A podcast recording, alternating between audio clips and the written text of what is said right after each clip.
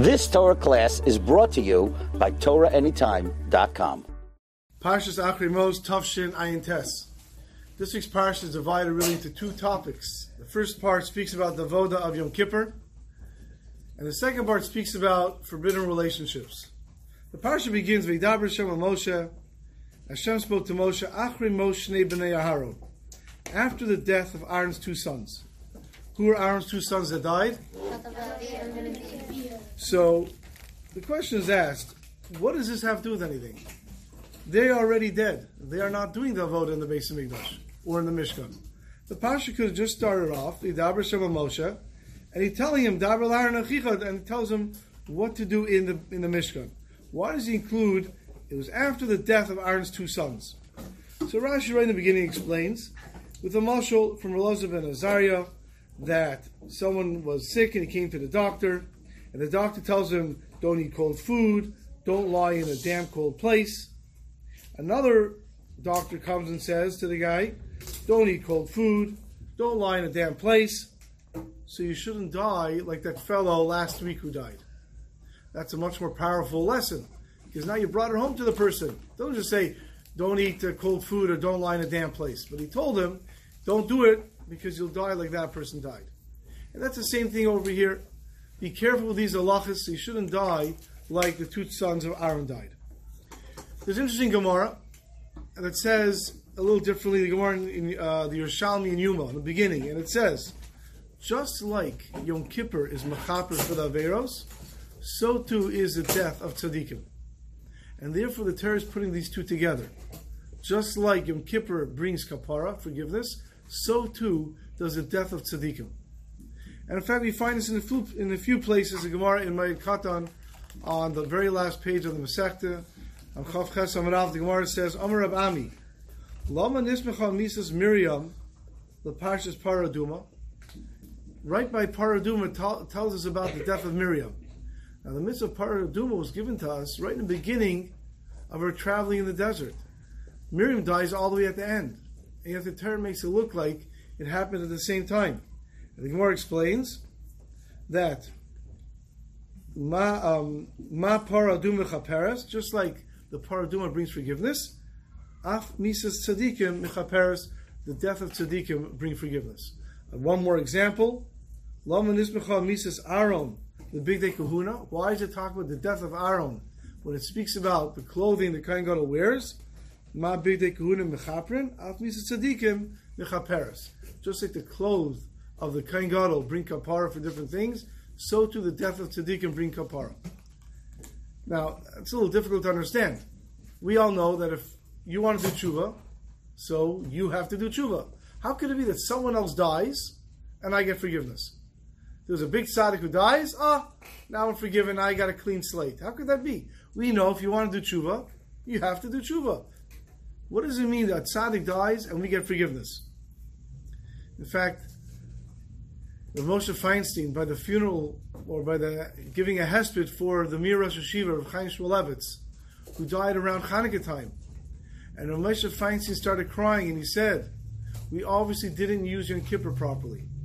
If a few weeks after Yom Kippur a tzaddik can die, it must be we didn't get kapara on Yom Kippur, and therefore we need the death of a tzaddik. But what does that mean? A tzaddik dies, we're forgiven. There's no connection. That's not our religion that one person dies and other people are forgiven.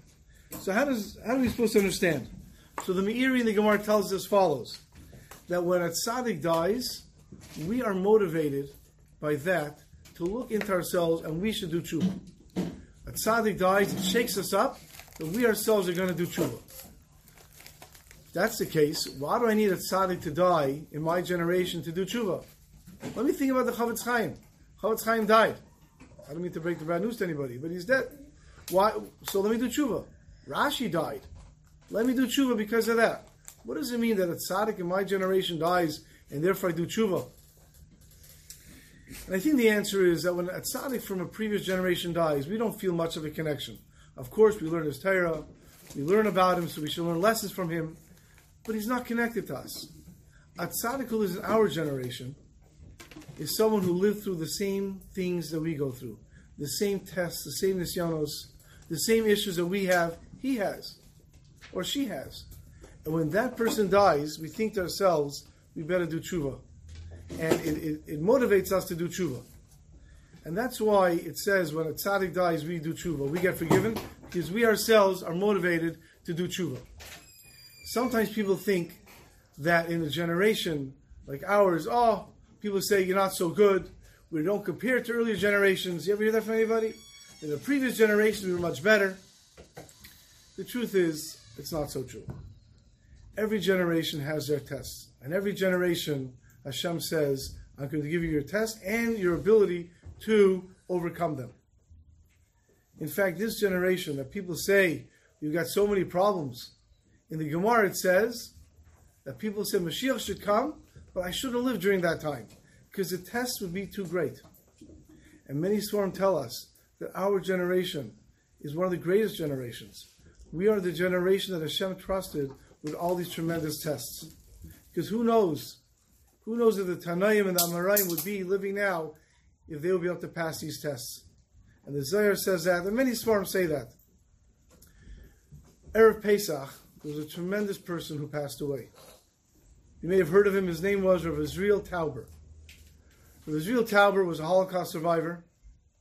He was also a very successful businessman. But he was not just happy making money.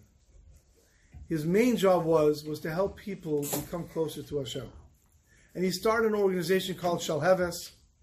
In the middle to the end 1970s, he opened up a branch of Ohr Somayach in America, in Monsey. And he helped fund it and he helped build it. And he would give classes there. And he helped thousands of people become frum. One day, he was flying to Eretz Yisrael. And he was it was not a direct flight, it was a stopover in Belgium. They landed in Belgium, they're supposed to take off three hours later. And all of a sudden there's an announcement in the airport there's a problem with the aircraft. The plane can't take off, they have to leave tomorrow. But they're going to put up everyone in the airport, they're going to transfer them in a shuttle, and they'll pick them up in the morning. All right, they had no choice. They get on the bus, they go to the air, they go to the hotel. Rav Tauber goes into the, his room. He sits down he, with a nice big Gemara and he says, Ah, over here, nobody's going to bother me. Nobody knows where I am. Nobody can get hold of me. Usually people are calling him left and right. No one can call him now. No one knows where he is. He's going to sit and learn the whole night. He'll get on the plane. He'll sleep on the plane. He sits down with his Gemara. He begins to learn. And the next thing he knows, the phone rings. He picks up the phone. It was the airline calling. He said, okay, we're ready to pick you up. What?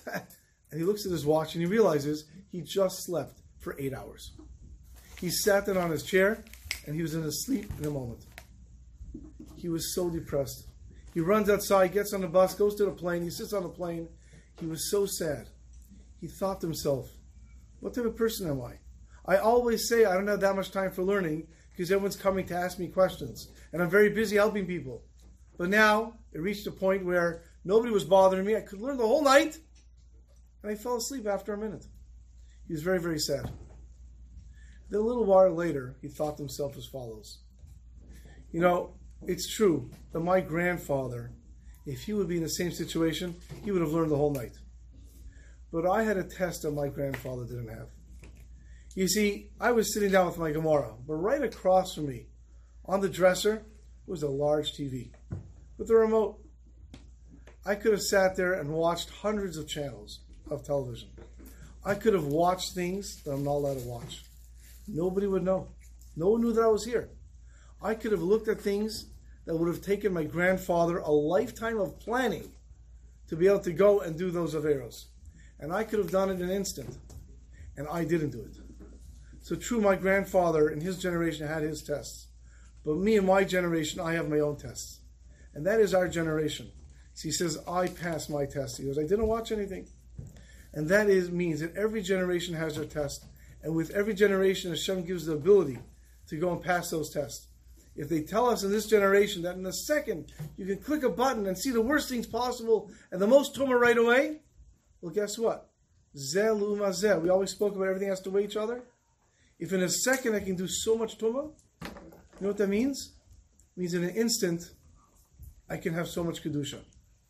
And that's the lesson we learn from this parsha, that the mises of tzaddikim are mechaper, they forgive, but it's only the mises, the tzaddikim of our generation, who go through the same test that we have. Have a wonderful Shabbos.